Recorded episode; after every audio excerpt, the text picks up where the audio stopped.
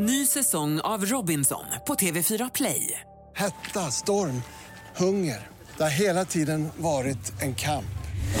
Nu är det blod och tårar. Fan händer just nu. Det. är Detta är inte okej. Robinson 2024, nu fucking kör vi!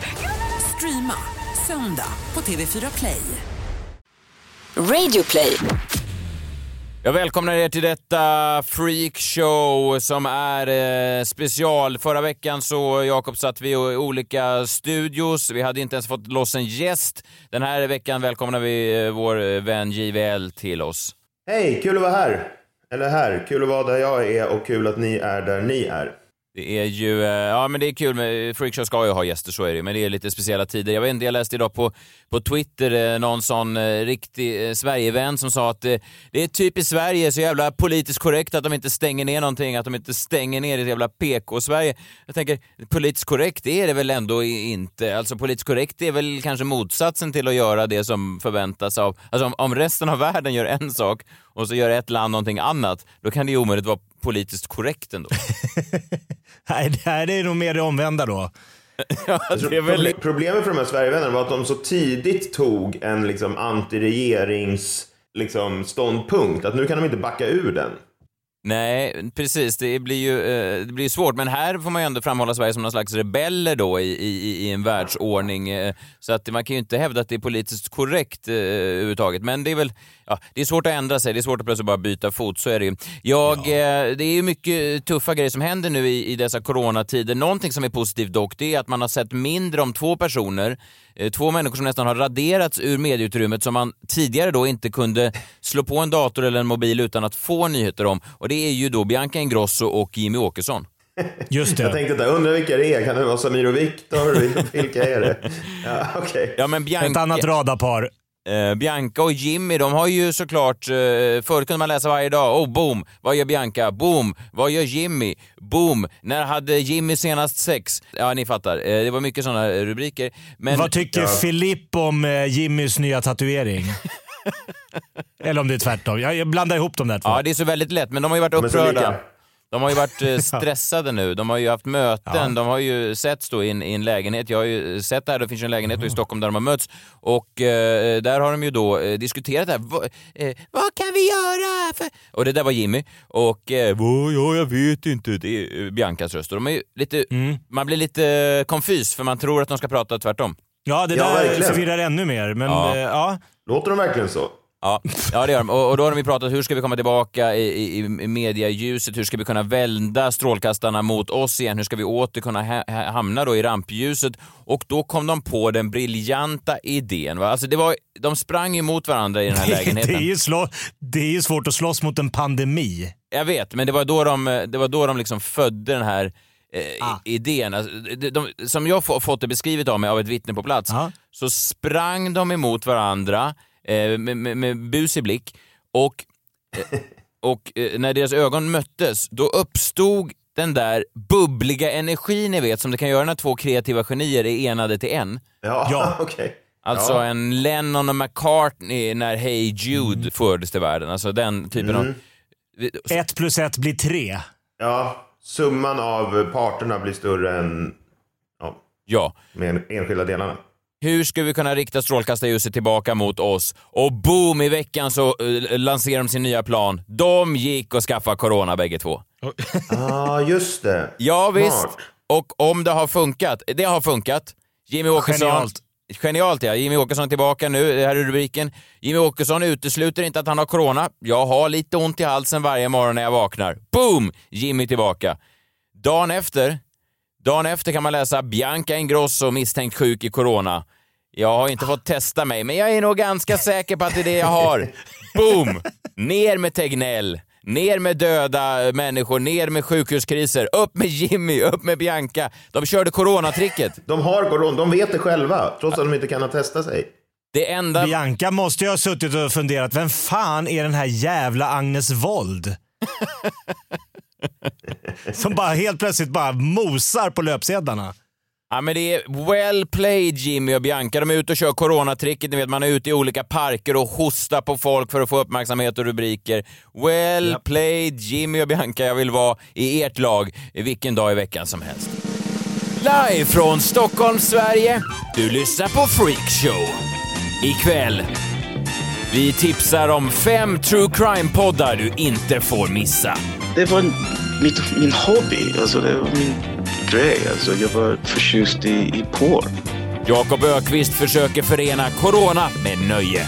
Gynnings lyxrenovering på Ibiza stoppas av corona. Ni ska veta att de här jävla spanjorerna, lata är de och i coronatider, då är latheten fördubblad. Och trots att världen står i brand, det finns en sak som aldrig förändras. Peter Gides jakt på kändisar med diabeteskoppling. Det vill säga, hur många gånger tog Peter Jihde upp diabetes under det här programmet som skulle handla om corona? Rätt svar är C 27 gånger. Ah, också. Fredag kväll eh, är det eh, trots allt eh, JVL. Hur mår du? Du har klarat dig genom eh, denna djungel av virusepidemier. Ja, nej, men jag klarar mig bra. Alltså karantänslivet är inte så skilt från mitt vanliga liv. Men jag har inför det här, när vi ska spela in då, eh, på ett lite annorlunda sätt, eh, via det nu allt mer populära videosamtalen, så vill jag lyssna på någon expert som kunde det här. Och då hittade jag den här Elaine Eksvärd. Ah, Eh, Retorikexpert, duktig på lite olika, lite oklart kanske också, vad, men eh, duktig på lite retorik och möten och sådär. Och hon eh, gav ett väldigt bra tips då till hur, och vi kanske kan ta till oss det. Sätt på de här kläderna som får dig att känna att du har pondus och trovärdighet när du har det här mötet digitalt för du kommer skärpa till dig och prata på ett helt annat sätt än om du sitter i kallingar. Alltså det blir inte ett lika bra professionellt samtal. Jag kommer höra att du är halvnäck när du pratar. Jag har ju tänkt på det, jag vill, jag vill inte höra att ni ska höra att jag är halvnäck. Så därför har jag kostym på mig nu. Ja, ja, man hör att du har tryck i rösten. Mm, tack. Det är Elaine Eksvärds eh, förtjänst. Ja, verkligen. Nej, men det är mycket videosamtal nu, det är mycket hemmasittande. Jag känner mig inte heller superdrabbad. Jag tänker på alla de här som klagar på att de är så uttråkade. Alltså, hur hade de hanterat att sitta i karantän för sig 20 år sedan innan bredband och all världens underhållning? Alltså varenda låtjävel som någonsin har spelats in finns ju på Spotify. Varenda bok som någonsin har skrivits finns som e-bok. Varenda film och tv-serie finns som streaming. Så jag menar, det är ändå vi, vi framstår ju som lite lätt bortskämda när två veckors innesittande får oss att bara så här bli helt till oss. Ja, men också så här, hur skulle de personerna klara att bo i en småstad? Då är det ju så här nästan jämt. Ja, ja, jag vet inte om vi andra kan stå bakom eh, den här åsikten. Du har ju, du har ju många års tid, eh, John, eh, propagerat för att, att bo i typ Tranås, eh, att folk sitter mestadels i lägenheterna. Ja, eller i husen. Och så sit, de, de går ju liksom inte ut, för det finns ju ingenting att gå ut till och det är liksom kallt och så här. Så jag menar, det, är ju, det, det vi får uppleva nu i Stockholm är ju alltså småstadsliv då. Alltså vi lajvar, vi lajvar Tranås nu i Stockholm. Så i Tranås har det varit ett covid-19-utbrott alltid? Ja, sen det bildades. Jaha, wow. Ja, jag vet, det här är ju, eh, jag vill ju flagga, jag vill ju flagga för att det finns ett, ett, ett förakt här John. Jag tar ju avstånd ifrån det här. Jag skulle ju, Nej, nej. jag skulle vilja flytta till eh, Tranås vilken sekund som helst, såklart. Men Eh, nu kan man ju göra det. Ja, jag ska inte överdriva. Men Ja, för nu är Stockholm exakt likadant. skillnaden mellan Tranås och centrala Stockholm har aldrig varit mindre än under de här veckorna. Det är exakt Nej. likadant, förutom eh, allt syskonsex. Det var dina Det ord. där Jan. var också föraktfullt. Ja, det det var- inte mina ord. Nej, det där var, jag läser bara vad du, vad du skrev till mig i ett mejl här innan att du ville jag skulle ta upp. Ja, men det man kan göra då i alla fall, jag tänkte att eh, Freakshow kan ju bidra med, eh, förutom vår podd då, som är marknadsledande i, i vårt skikt av nöjes eh, och eh, underhållning, så finns det ju true crime, känner ni till det? True crime, alltså sann kriminalitet. Till skillnad från falsk kriminalitet. Ja, exakt. Det är inte fiktivt överhuvudtaget, utan väldigt populärt segment. Det kanske har hänt ett, ett kidnappningsdrama, ett, ett mord, ett bankrån och då kan man lyssna på det i ljudform. Är ni sugna än? Ja, nu blir jag nyfiken. Jag är sugen. Ja, då har jag tagit fram de fem bästa true crime-poddarna eh, just nu. Okej, vi, börjar- vi har tre engelskspråkiga och två svenska sen. Första är en kanadensisk eh, podcast. Det händer mycket skit i Kanada som man aldrig eh, får höra någonting om. Nej, men det, Kanada är liksom... Är det som, eh, det är som USAs Finland i förhållande till oss? Att det bara försiggår skit där eh, i skogarna som man aldrig liksom, som inte når världen. Men det är ett bra ställe att bo på för alltså märkliga då sån här liksom predator-män. För där kan de liksom nästan få jaga fritt. Det finns ju någon motorväg som kallas sådär Mass Murder Highway eller någonting som bara är en evighetslång Norrlandssträcka där folk bara, de bara försvinner spårlöst. Ja, men det är ju hemskt, men det är ju liksom så här 50-100 kvinnor som har bara försvunnit där de sista decennierna längs den här jävla vägen. Det är ju... Har puls att åka där ändå. Kanada är ju ett jätteland, men det enda man vet är hockey och lönnsirap. Ja, det säger kanske mer om dig? Jakob. Ja, men nu också mord har jag fått Ja. klart för mig. Ja, men det här är faktiskt inget morddrama, det här är en annan, den heter Uncover Bomb on Board eh, och det är då, eh, de går igenom eh, en flygkrasch som hände mm, i Kanada 1965, ett av de mest, ja, största massmorden då i kanadensisk historia som är olöst. Det var alltså då att ett vanligt passagerarplan, någon på det här planet tog med sig en bomb ombord och, Nej. och sprängde planet när de var uppe i luften. Alla dog givetvis. Och eh, så går de igenom då alla passagerare. Kan det vara den här? Kan det vara den här? Kan det vara den här? Väldigt spännande.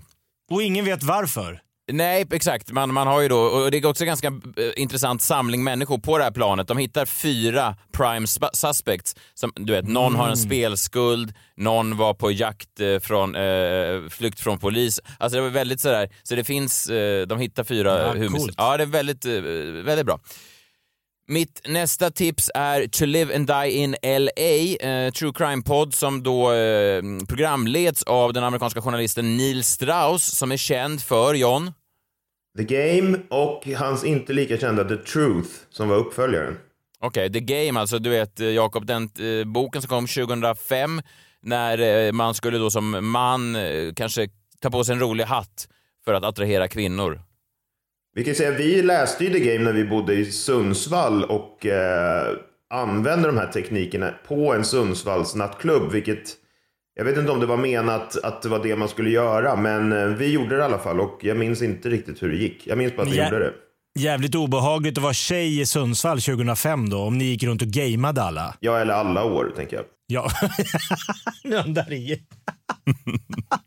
Ja, jag måste Ja, fast framförallt flagga. 2005 när alla har läst The Game där man ska vara otrevlig och trevlig om, om lott liksom. I alla fall, eh, To Live and Die in LA, eh, en kvinna försvinner, en eh, albansk, makedonisk, eh, amerikansk skådespelerska, Adia Shabani. Hon försvinner, hon har sett, eh, senast setts lämna sin lägenhet i Hollywood med hennes pojkvän Chris Spots. Och sen så, så följer de det här då, mm, otroligt välproducerat, otroligt dramaturgiskt välgjord.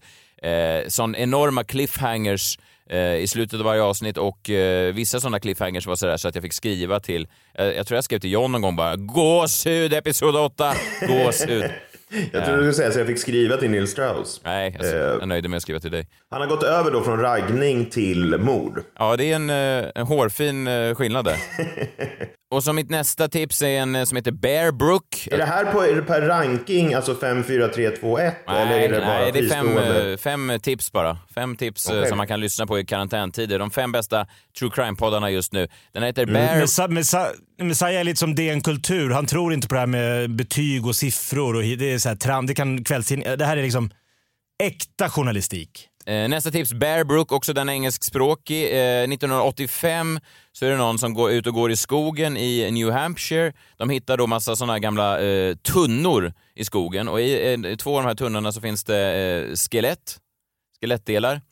Eh, ingen kan eh, härleda vem- vilka de här människorna är. Sen 15 år senare så hittar de någon ny, andra tunnor och där finns det då andra kroppsdelar i.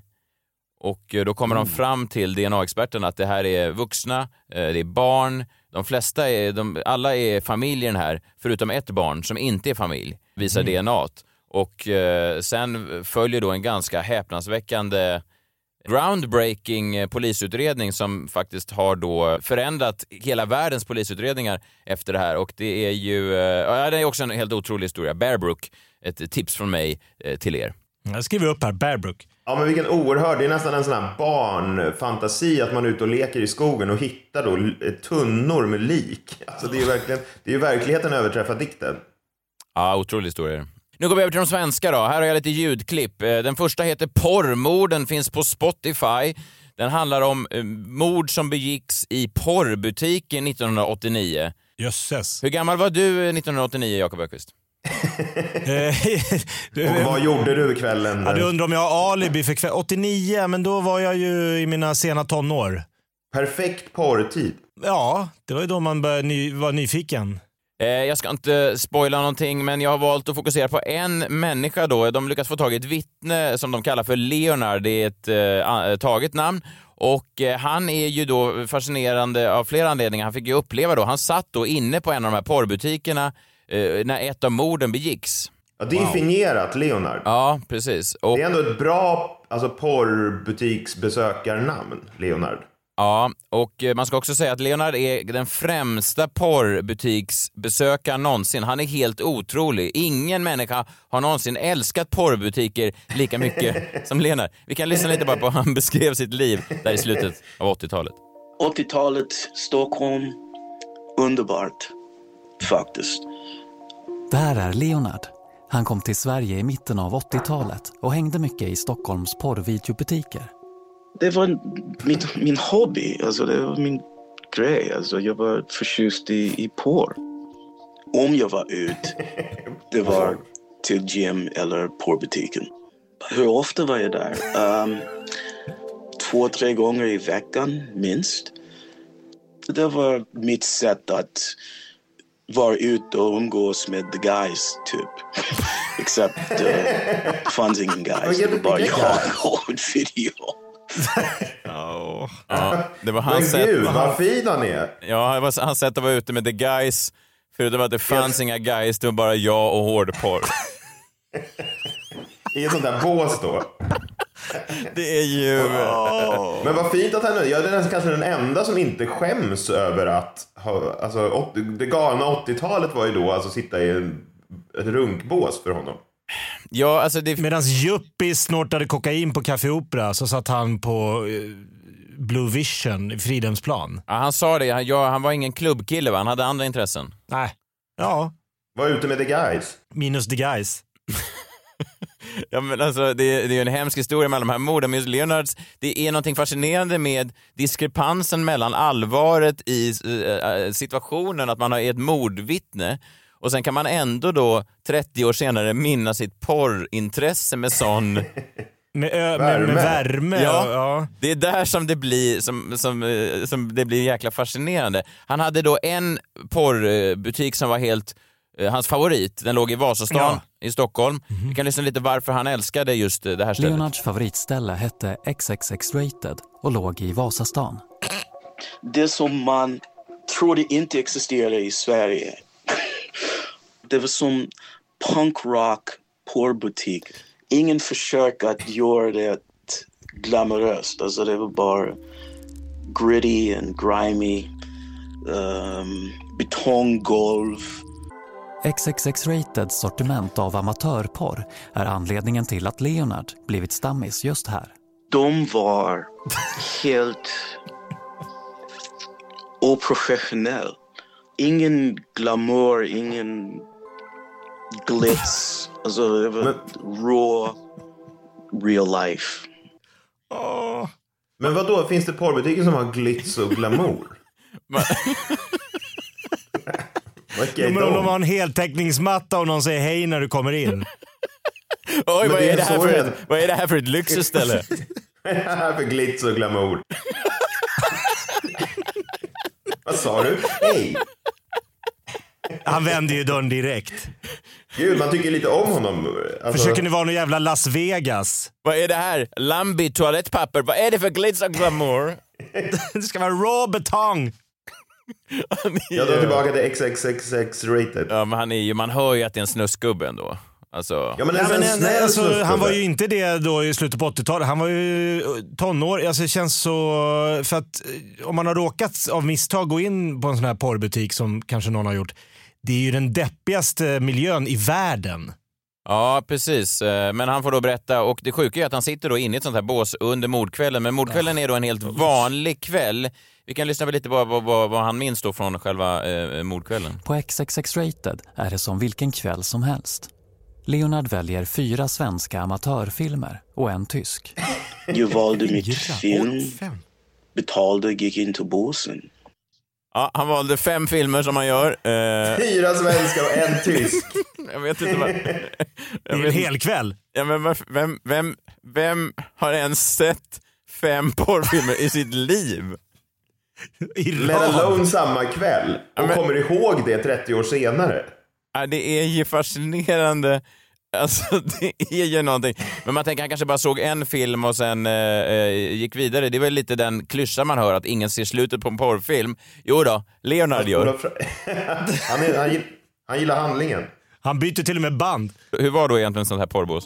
Båsen är som små garderober med en tv och en stol, ett askfat, en rulle hushållspapper och en papperskorg. Väggarna är gjorda av tunna spånskivor. Leonard har suttit i båset i tre och en halv timme när han börjar titta på sin femte film. Men Men vad fan? Varför sitter, han, alltså. varför sitter han i tre och en halv timme och tittar igenom, alltså som att han är någon slags filmrecensent? Ja, Det är ju... Ja. Det är någon Ronny Svensson-uppgift han ser det som. Han ska ge några solar efteråt. Tre solar till den tyska. Sen då precis när han ska eh, dra igång sin sista rulle för kvällen, då sker då ett, Och den tyska. då sker, ser då ett, ett brutalt, hemskt eh, mord i lokalen. Och sen så vill man ju höra då, vad minns du från mordet, Leonard? Vad minns du? Kan du återberätta någonting där från kvällen, själva mordtillfället? Klockan är cirka halv två på natten. Det var en kille och hans flickvän i duschen. Och eh, de smäckte varann och kysste. Och uh, ingen mer förrän det började hända. På tvn i båset ser Leonard en filmscen med en man och en kvinna i en dusch. Åh, hur kan man glömma? Det var scenen som jag, jag såg på medan någon blev mördad. Han eh, återberättar, jag vet inte om polisen har så mycket att gå på, vad minns du Lera? Det var en man och en kvinna i en dusch, han smekte henne, hon gillade det. Ja, men det, är, det är också Jo, men bakom det var det en man som slaktade en, en annan kund. Har du något minne av det? Ja, men det är den duschen, det bara rann vatten. Ja, ja, det är det en mörk historia, men, Vattnet. men Leonard är ju en, en, en, en ljuspunkt av värme i, i den här ganska snaskiga och sm- smutsiga porrvärlden. Eh, Nej, bra, spännande. Och så sista då, eh, en eh, podcast som, eh, faktiskt, eh, som gick i mål här nu i veckan. Det är Storytels eh, storsatsning eh, Var är Olle? Handlar då om den försvunna Sundsvallskillen Olle Högbom som försvann, eh, ja han var på väg till en eh, fest tillsammans med sin gymnasieklass och han försvann då i Sundsvall 1983. Då är det journalisten Martin Espeletas som har gjort dokumentären Var är Olle i 11 delar exklusivt då för, för Storytel. John, du har väl eh, lyssnat igenom den här? Ja, jag lyssnade precis klart på den igår. Otroligt bra. Ja, väldigt, väldigt bra. Väldigt, väldigt bra.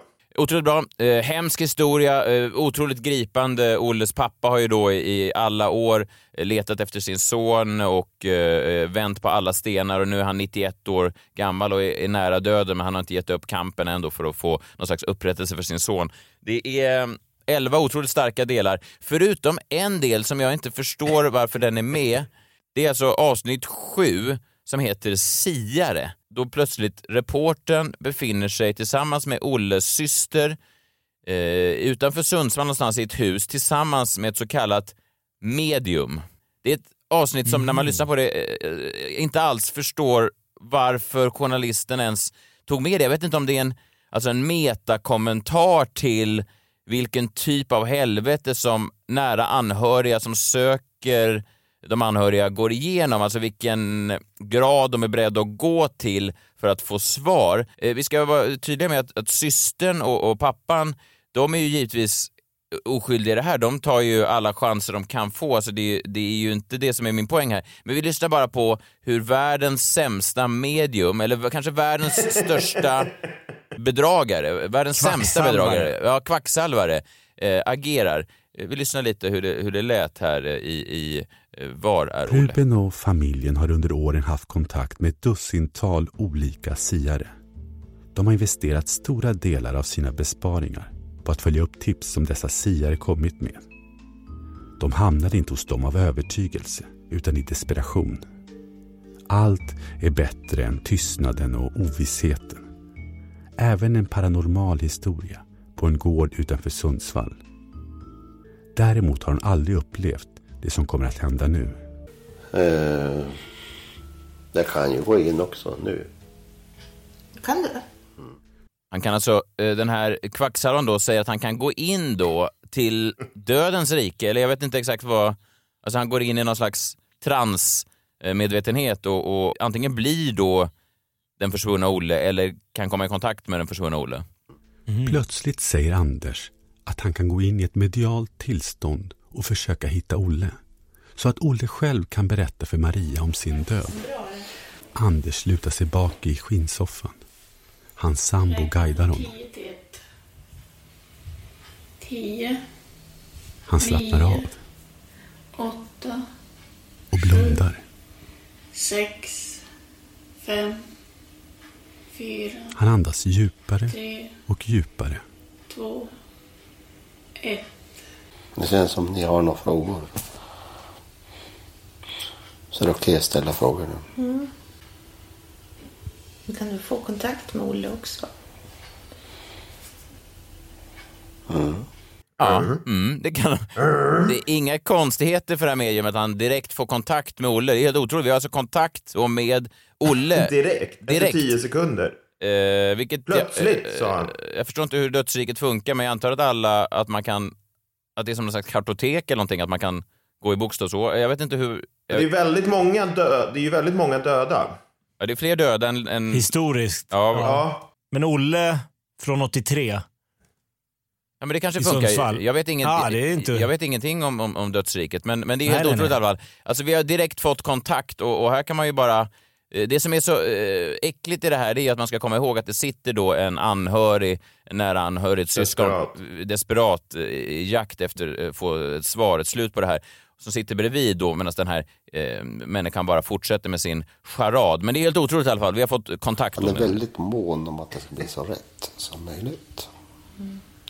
Jag önskar jag kunde ge er, eh, och han också pappa, eh, en, en um, karta, eller vad, jag vet inte hur han vill uttrycka sig.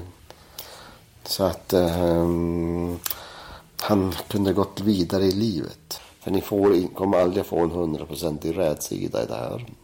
De här två som um, grävde ner mig, ingen av dem finns i livet längre. Um, saker eh, kommer aldrig att komma upp på ett helt facit. Eh, helt klart att så här har det varit. Det är som att han försöker liksom tyda någon som pratar på latin. Jag förstår inte varför det är så svårt och, och varför... Han får då kontakt med Olle och det viktigaste som Olle vill förmedla då är alltså att, att det här kommer aldrig lösas. Det här kan ni... Tji fick ni. Jag kommer minsann inte avslöja någonting. Han, han nämner att de två som grävde ner mig, de är också döda. Hur vet han det? Han är ju med dem då i död, dödsriket. Han står bredvid Olle. Ja, Med spadar. De kanske är kompisar nu, det är därför han inte vill sätta dit dem. Jo, okej, så att han vill inte uppge deras namn. För man tänker annars, om, om, alltså, ni kommer aldrig få ett facit till det här. Så bara, fast nu kom det ju med lite ny information som polisen inte verkar känna till. Att, att det är två då anonyma män som, som dödade. Det är i alla fall lite... Äh, äh, Precis, och det är ju konstigt om han vet att han blev nedgrävd. Varför kan han inte säga var då? Det kan man ju ändå tycka. Alltså bara den lilla nugget av information skulle han ju kunna då ge till sina anhöriga som har letat efter honom i 40 år eller vad det är. Men hur, hur, hur har han mage och, och liksom sitta och ta betalt för människor i desperation som betalar honom? Då? Då sitter han och liksom, nå- nå- sitter i en skinnsoffa och låtsas prata med deras dödes. Det är helt, helt jävla barockt. Men han är troligtvis så är han ju liksom tokig, så han kanske tror att han pratar med de döda. Alltså, I bästa fall ja. ja, och det är ju liksom så här, han är, alltså det som, det som medier är väldigt bra på, det är ju att vara diffusa. Ja. Alltså man fattar ju liksom inte vad fan de pratar om. Och just så här, jag tycker Det är också... inte många medier som har pratat om pandemin corona. eh, Det är ju märkligt när de kan se exakt allt som sker. Ja men här då borde ju de anhöriga, när de märker att så här, okej vi får inte, Olle vägrar säga eh, var han är begravd. Så skulle de ju kunna ställa en annan fråga. Som jag ju i många år har varit irriterad över på de här medierna. Det vill säga, vad händer efter döden? Ah, när man ändå har någon. På tråden? Men det kan, det kan han ju i alla fall svara på. Han är ju där. Är det inte det man vill veta? Om jag vore an- Olles anhörig så skulle jag mer vilja veta det än kanske vad Olle var. Eller i alla fall kanske jämt. Ja, jag, jag vet, men det, de kanske valde att fokusera just på... Det är en extra tariff. Jo, men de borde ju kunna fråga det där. Ja, jo, det, det är sant. Men, men det kan de ju all, heller aldrig svara på. De är ju väldigt diffusa kring det också. Väldigt. Ja, de är ju diffusa, men till slut så är det, nu vet inte jag om det är Olle som talar eh, från den andra sidan eller om det är mediet själv. Tydligen kanske de döda tar betalt per, eh, per minut eller någonting. Det kanske är som en sån sexlinje som Leonard alltid satt uppkopplat till. Vad ska de annars tjäna pengar på? Ja, så att nu till slut så lackar då eh, Anders eh, mediet här och säger så här, "Va- va- va- vad är det nu? Vad är, är, det? är det någonting som ni verkligen vill Får veta? jag fråga vilken fråga vi ska gå in på?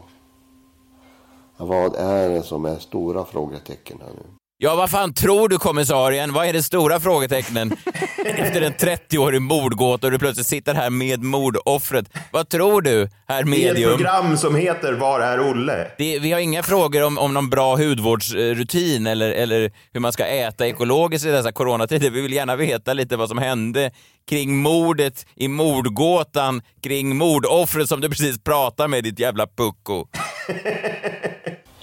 De ger mig inget svar. Nu pratar jag inte från deras. Um, nu kommer jag från eh, en annan källa.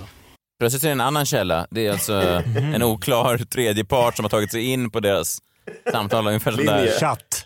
Nej, det är ju På jävla... deras Skype-linje. Ja, det är ju konstigt va. Då säger den anhöriga, vi vill ju gärna veta, såklart, det som alla vettiga människor vill veta. Var är kroppen? Vi vill få ett avslut på det här. Eh, kan vi bara få reta på vad kroppen är? Eller någon ledtråd som kan leda oss till Olle. Och då går mediet, jag vet återigen inte om det här är mediet eller om det är andevärlden som pratar, men mediet tycker att de fokuserar på fel saker. Varför är kroppen viktig att hitta? Så att vi...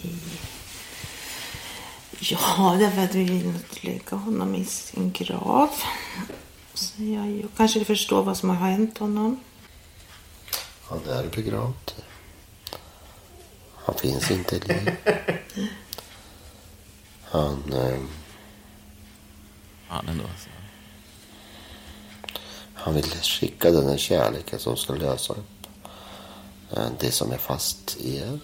Ah, typiskt att det just var kärlek han ville skicka. Har planerat det i 30 års Något tid. abstrakt. Kärlek. Alltså, det, det, hur provocerande är inte det här? Och hur, hur kan det här aset sitta och säga så här till, till en närstående som undrar, lever min bror? Vad har hänt med min bror? Han är begravd. Han är död. Ja, men liksom det är så här, han är redan begravd. Varför vill du ha en begravning? ja, men, vad, vad fan är det som pågår här? Det är helt... Det är Eh, blodet kokar innan man hör. spärras in. och också det här att de alltid påstår att alla, alla döda, alla eh, brottsoffer och så här, de vill bara skicka kärlek. De vill inte säga vad som har hänt, men de vill skicka diffusa saker som kärlek och omtankar och eh, bara en uppmaning att ni kommer aldrig lösa det där. Så lägg ner, ring inte hit igen, säger En de liten ofta. diss också. Det här kommer ni aldrig lösa, säger Olle.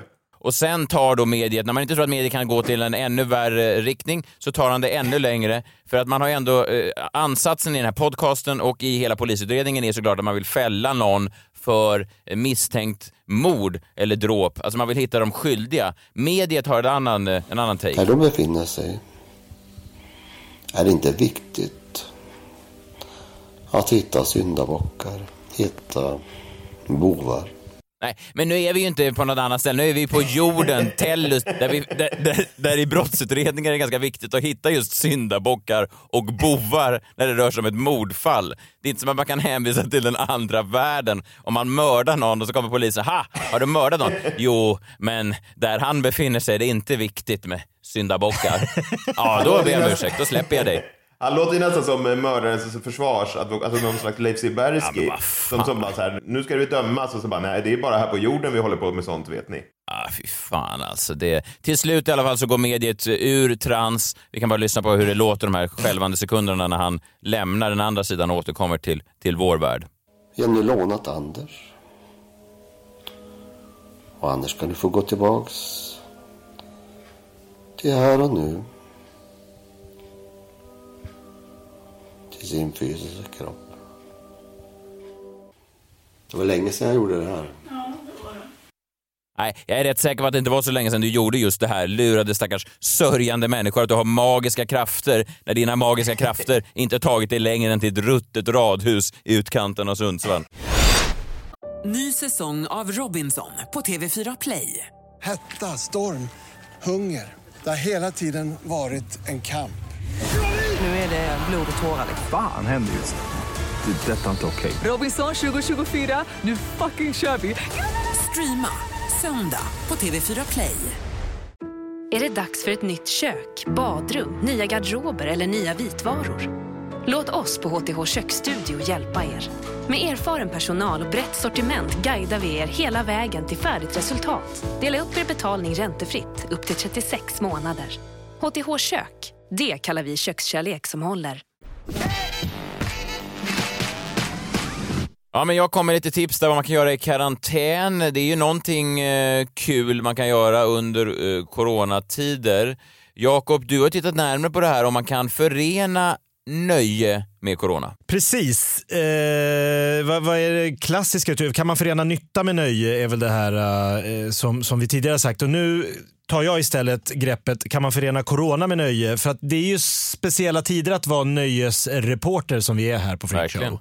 Corona lägger sig som en våt filt över allting. Men jag har hittat här nu tre rubriker, nöjesrubriker som har med corona att göra. Och så kan ni känna om det är liksom, vad är, vad är det? Är det nöje, är det underhållning, är det roligt eller kommer coronan i vägen? Mm. Rubrik nummer ett. Soldoktorns coronabomb i tv chockar. Eh, ja, Alltså man tänker, jag, jag, får, jag får upp en bild att han har varit... Jag får svara på en retorisk fråga. Nej, men jag, jag får upp en bild att det är... Att, Messiah, du har väl varit gäst i det här Efter fem, då har man ju en speciell gäst. Ja. Eh, Tilde har liksom en heart to heart, eh, lite som man sätter sig ner i soffan och så kommer in en aktuell gäst. Det, det låter som att han kommer in med någon så här påse med en liten behållare och så släpper han ut den här coronabomben i tv och det chockar då eh, programledarna. Ja, det förstår jag. Det är ju högst obehagligt om man skulle ha med sig en, en bomb fylld med virussubstans då. Ja, men det är alltså Soldoktorns coronabomb i tv chockar. Det är starka ord. Ja, det är det verkligen. Det är, man får hoppas att det, att det mer var en... eh, Att det var någonting annat. Ja, det, det var det. Han eh, kliver av Let's Dance. Jaha, okej. Det var ju en bättre bomb. Och då är frågan man vad är coronabomben? Jo, han säger jag är bättre på sjukvård än på dans och det är viktigare att jag finns i vården och hjälper människor än att jag dansar i tv. Ja, det är ändå rimligt. ja, det är rimligt. Och också om man är lite cynisk då, ett, ett bra karriärsbeslut. Alltså rent profilmässigt. Mycket kärlek har det varit till honom för det här. Ja, exakt. Han har fått, eh, efter hans eh, beslut så överöstes Mikael Sandström med, med kärleksbetygelser på Instagram. Lycka till i livet och med ditt val, skriver någon. Eh, jag tycker du väljer helt rätt. Eh, bättre att hjälpa till. Jag tycker du väljer helt rätt. Det är också så här orimligt. Ja, ja. Roligt om någon Den tycka att han valde fel. jag tycker du ska stanna och dansa Du väljer fel. eh, cha-cha. Du kan göra mer med dansen än med en respirator någonsin kan. Man har ju inte, det hade ju inte blivit samma reaktioner om Bettina Philipsson hade gått ut och sagt så här, jag kan göra, jag kan göra mer nytta för samhället i min vanliga tjänst som rik person. Gift med Aje Philipsson. Jag går tillbaka till mitt vanliga jobb som rik. Jag tror att jag kan göra mer nytta än inom dansen. Och folk svarar, du gör helt rätt. Lycka Rätt till val. med ditt val. Ja, eh, rubrik nummer två. Kungen ryter ifrån om coronaslarvet. Oj, det är slarvats i alla fall. Nej men kungen är trött. Kungen är fly förbannad. Jag, jag, alltså när, jag, när jag läste rubriken tänkte jag nu jävlar har han gått ut på någon så här. äh, Slottet har väl någon officiell Facebook-sida eller eh, något Instakonto. så här. Jag, nu, nu tänkte jag nu ska jag få se något liksom en upprörd majestät som liksom kokar och, och skäller ut folket. Det är det man får ut av den här liksom rubriken då. Ja. Kungen ryter ifrån. Nej, kungen säger då eh, det är inte det här, nu får ni för fan alla jävla boomers sluta gå på Östermalmshallen och käka ål. Utan han säger då, eh, följ Folkhälsomyndighetens direktiv.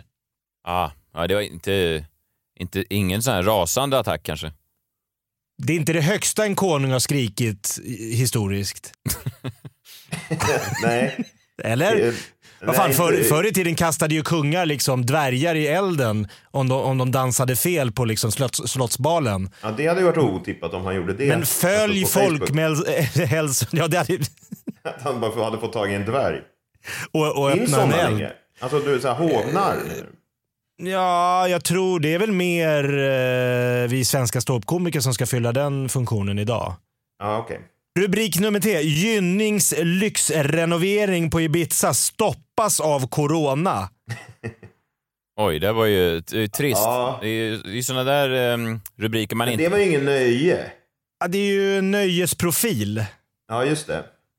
Ja, men jag tänker att det är lite på samma sätt som vi pratade om i förra veckan, de här mellancheferna på, som står i backarna i Åre och glatt svarade på Rapports frågor om vad de gjorde i skidbackarna när man inte skulle vara där och sa ah, Emily vill åka skidor, då ska Emily få åka skidor. Alltså, Ja, Man men man inte- tänker också att reportrarna är ju ganska cyniska. De skulle ju kunna intervjua 100 pers som var i de där skidbackarna och sen bara de får en sån där som går med på, som säger någonting som kan tolkas lite liksom, ja, världsfrånvänt. lite slarvigt. Ja, exakt. Och Carolina Gynning, alltså det här, den lyxrenoveringen, det var ju ett ord kanske som journalisten slängde in, medan hon kanske bara sagt så här, ja, jag får ställa in renoveringen lite i förbifarten. Jag vet inte varför jag förs- försvarar Carolina Gynning här.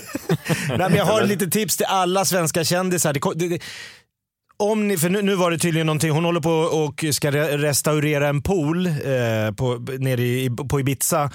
Och eh, de här slarviga, eh, hon säger citat då, eh, för det är ju lite så på Ibiza, det ska man veta om Spanien överlag, det är lite manjana manjana. Det, det är egentligen så, så att folk får gå till jobbet vissa tider, men nej, det gör de inte. Utan är det virus så är det virus och då stannar man hemma, säger hon till eh, Hänt Extra. Eh, hon är upprörd då att den här poolen, det händer ingenting just nu. De använder det här virusutbrottet som hon liksom som ett alibi för att bara få stanna hemma och Ja, lata sig. Nej, men alltså jag, jag säger så här till alla svenska kändisar, det, det kommer inte finnas en människa i världen som tycker synd om dig när du står på en bild i Expressen och pekar på en ofärdigbyggd pool på Ibiza. Nej. Nej, och säger inte. fy fan vad är världen på väg? Den här jävla Pedro som skulle vara här idag. Nej det är manjana manjana. Det är ju det är smaklöst på flera sätt. Dels då att, att, eh, att, att, att ta upp det här i coronatider och sen även att göra det till någon slags lite rasprofilering. Att spanjorerna Hon hinner bara... med mycket menar du? Ja, men att spanjorerna bara egentligen vill ligga hemma och lata sig. Till och med de som bygger hennes jävla pool är egentligen latmaskar. Att hon ligger där från en solstol och bara, ursäkta, vad är det som pågår?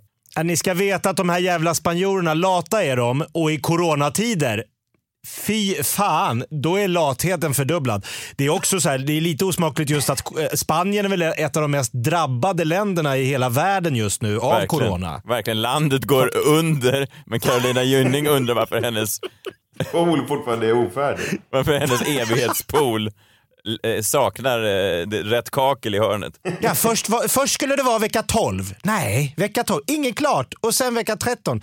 Jag tror nu, jag, jag, jag, men det spelar ingen roll om så här 40 brittiska Chelsea-fans har bajsat i poolen. Jag menar, folk kommer ändå inte tycka synd om Gynning. Det spelar ingen roll. Alltså kändisar ska akta sig för att stå och se ledsna ut i tidningar över lyxrenoveringar på Ibiza.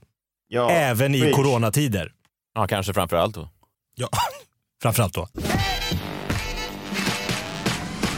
JVL, eh, kul att ha dig här, kry och, och pigg va. Eh, är du också på samma spår som oss andra? Att det gäller nu att lyfta upp de här stackars satarna, och med de stackars satarna menar jag svenska folket, upp ur sina eh, tråkiga, trista liv. Och det är därför vi kommer in. Har du letat ljusglimtar? Jag har också letat ljusglimtar, man är trött på mörkret. Eh, Jag tittar mot de svenska kändisarna. Är de bara världsfrånvända eller kan man få ut ännu mer eh, nytt nöje eh, av dem? Och då, det är en jag har fastnat på då speciellt. Jag vet inte om ni vet vad som hände den 2 mars, i några veckor sedan. Nej. Jag kollar min kalender här snabbt bara. Eh, sa du andra mars?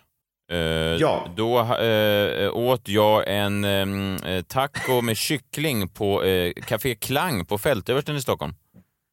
Kan det vara det? Kan, kan, Ja, var det men- det som... Eh, ja, det var det. Sen hittade jag en annan grej också den dagen. Jaha. Ja, men den 2 mars, det var en stor dag för en av våra svenska kändisar. För att då släpptes en studie från Kina. En coronastudie. Kanske den första stora som, gjort, som gjorts, som har liksom kollat då statistiskt på folk som haft corona. Och den visar då, jag läser högt här, att äldre personer eh, och särskilt de med hjärt-kärlsjukdom, kronisk lungsjukdom, högt blodtryck och diabetes är överrepresenterade bland de svåra fallen. Ah, diabetes. Då vet man ju en man som eh, liksom vaknat till liv. Åh nej, är det... Är det... Ja, vi är på väg. Är vi på Ja. väg dit nu igen? Vi har ju pratat om det förut eh, några gånger. Jo tack. Ja, och tydligen så är då diabetes en riskgrupp för corona. Ja, det har man Och, förstått. eh, Peter Gide har ju då diabetes. Just det. Han är ju ofta ute och pratar om det här och kanske då kan man tänka att han ser en öppning här. Ja, han ser någon form av koppling mellan coronautbrottet, hans diabetes och sätta ljuset på eh, utsattheten. Ja, exakt. Och sen så vill han ju också ha in någonting annat som vi har pratat om tidigare. Kändisar. Kändiskoppling till diabetes. Ja. Och då hade vi satt sport här i veckan, någon slags studioshow. Eh, nu, det, är ju, det är ju liksom ingen sport nu, så det är lite svårt för de här då renodlade sportkanalerna att liksom komma med content. Men då hade de någon slags studioshow i veckan då, där de skulle prata om corona och hur det liksom påverkar idrotten då i Sverige och eh, i hela världen. Och där var Peter Jihde gäst. Ah. Eh, och då tänkte jag fråga, det var ett timmes program då som skulle handla om corona. Då tänkte jag fråga er, och ni kan få gissa här. Eh, hur många gånger tror ni att Peter Jihde tog upp diabetes under det här programmet då som skulle handla om corona egentligen? Hur länge sa att du... Hur, hur, var det en timma sa du? Ja, ni får tre alternativ, A, B och C. Ja. Det vill säga, hur många gånger tog Peter Jihde upp diabetes under det här programmet som skulle handla om corona?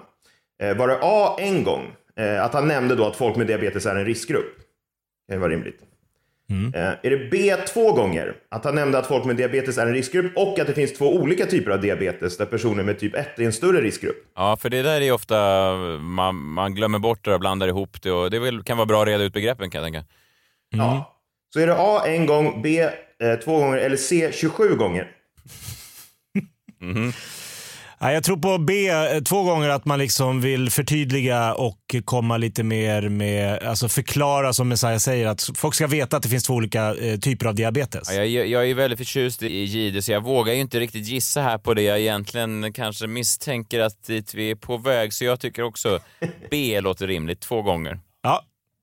Rätt svar är C 27 gånger. Ah, fan Eh, också. Programmet var en timme långt då, eh, så, så det fanns ju tid. Liksom. Och jag satt här och räknade faktiskt, och siffran stämmer. Vi kan ju lyssna på ett exempel då, där han fick in coronan, eller där han fick in diabetesen i, i coronasnacket. Liksom.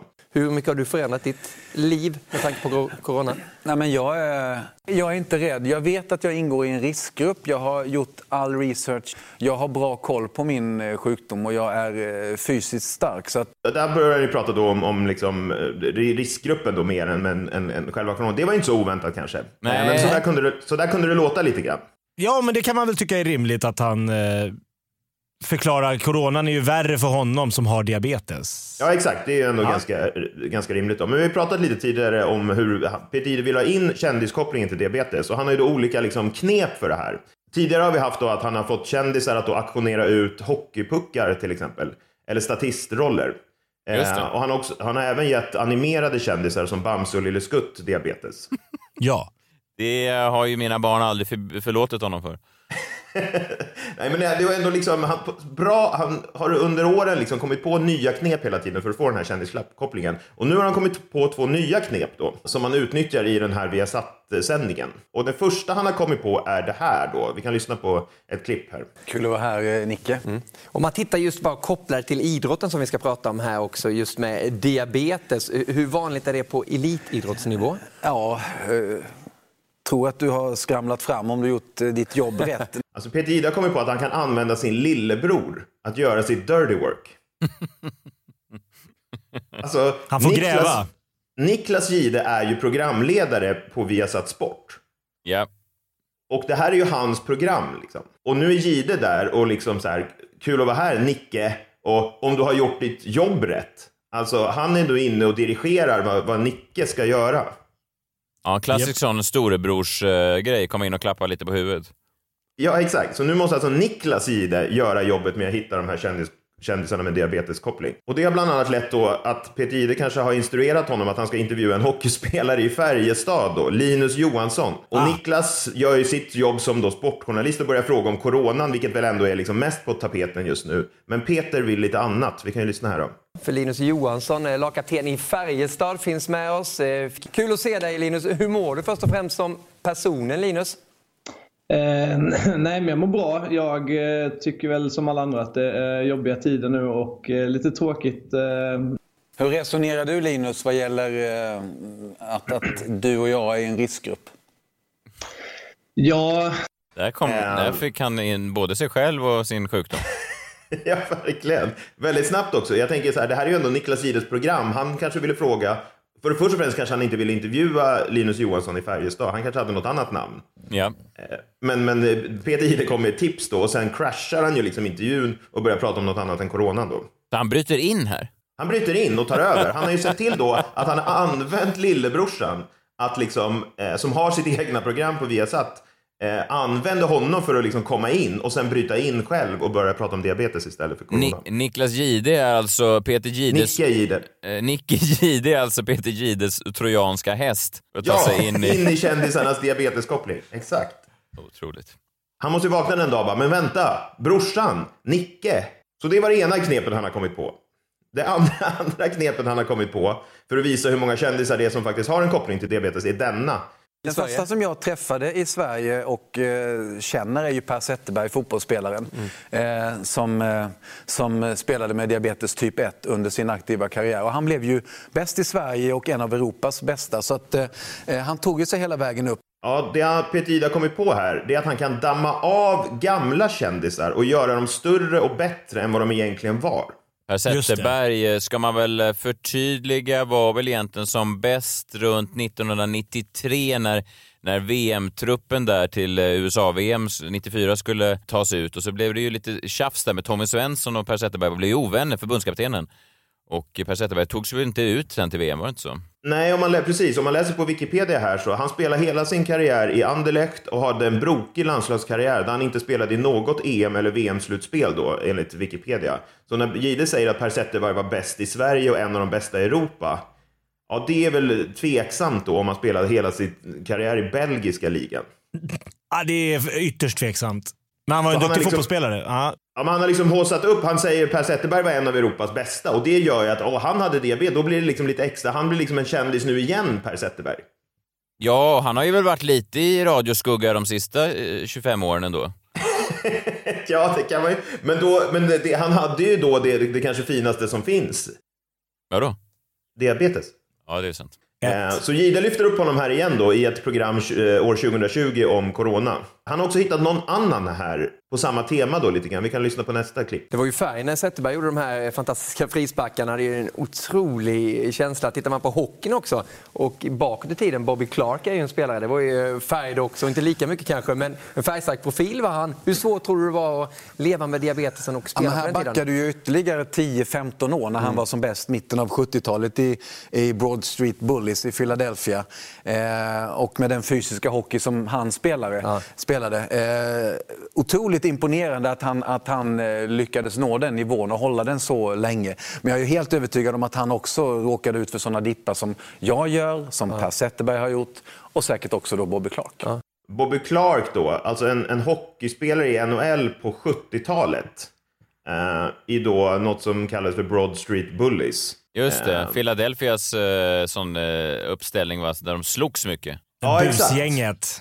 Så det, då, han, säger, han har ju gått tillbaka alltså 50 år här, Peter Jihde, eh, för att hitta då kändisar med diabeteskoppling. Om man läser lite på om Bobby Clark, och han valde som nummer 17 i NHL-draften 1969. Ja, det är ju, jag vet inte, 17 är väl okej, men ja, han är väl kanske inte en av de bästa genom tiderna. Men nu har han fått nytt liv, tack vare sin diabetes och eh, Peter Jihdes då jakt på kändisar som har haft det. Han draggar brett, eh, Peter Jihde. Alltså Ja, men alla ska med. Pensionerade hockeyspelare, seriefigurer, eh, städare som städar på Viasats kontor. Det finns liksom ingen gräns för vad som kan eh, ryka med. Nej, och jag tycker att det är imponerande liksom, hur han, hitt, han hittar nya knep hela tiden. Att hitta de här kändiskopplingarna. Så eh, det man kan säga är att i oroliga tider liksom, där allt förändras så finns det i alla fall någonting som aldrig förändras och det är Peter Gides jakt på kändisar med diabeteskoppling. Det är fint ändå. Han har ett jäkla engagemang. Jag fortsätter bevaka. Det är tydligt det. Ja, ni är ju som varandras yin och yang. Du, om inte han fortsätter så har ju du ingen riktig plats på den här jorden. Då måste jag skaffa eh, någon slags diabeteskoppling själv tror jag. Ja, eller ett jobb. Menar du att det här inte är ett jobb? Du ska inte permittera mig nu. Freakshow går ut och permitterar sin Peter Jihde-reporter. Det här var ett kul avsnitt tycker jag, en bra vecka. Eh, fint att tuffa på. Det är ju faktiskt roligt att vi kunde få med, få med oss en gäst, inte bara en gäst utan den, den bästa av dem alla. Eh, nästa fredag är vi eh, tillbaka. Det är inte så mycket DJ-gig för dig nu va John, eller? Eh, noll. Jag skulle göra min, en, en, en DJ-debut på en av Stockholms främsta nattklubbar som eh, ställdes in tyvärr. Ja, vad tråkigt. Ja. Ja, men eh, det, det kommer nya tider. Det är tuffa tider, men freakshow, ja, vi tuffar på. Ja, men det är ju eh, det är märkligt. Jag, eh, jag fick ju skjuta upp alla mina eh, turnédatum då till hösten också. Det var bara sådär, hela våren var bokad och sen bara vips så har jag mitt nästa gig sådär 6 september eller någonting. Alltså att, att det är ett halvår utan någonting. Ja, utan någonting? Ja, i stort sett. Eh, Så att det är ju eh, ja, märkligt är det. Men det, vi är tacksamma att ni fortsätter att lyssna på oss. Hör gärna av er med eh, feedback och med feedback menar jag positivt beröm. Exakt så. Ingen sån jävla, inga kreativa... Nej, det orkar vi inte. Inte i dessa tider. Nej, verkligen inte. Tänk på Sveriges främsta först innan ni eh, eh, kommer med, med näthat. Va? Men vi hörs eh, nästa fredag. Ta hand om er själva och varandra. Och om ni inte har corona än så kommer ni säkert få det snart. Nej, det Handsprit var... på er. Ja, det var, det var kanske trista ord att gå ut på. Men vad fan. Ja, trevlig helg. Hej! Ha det bra. Hej!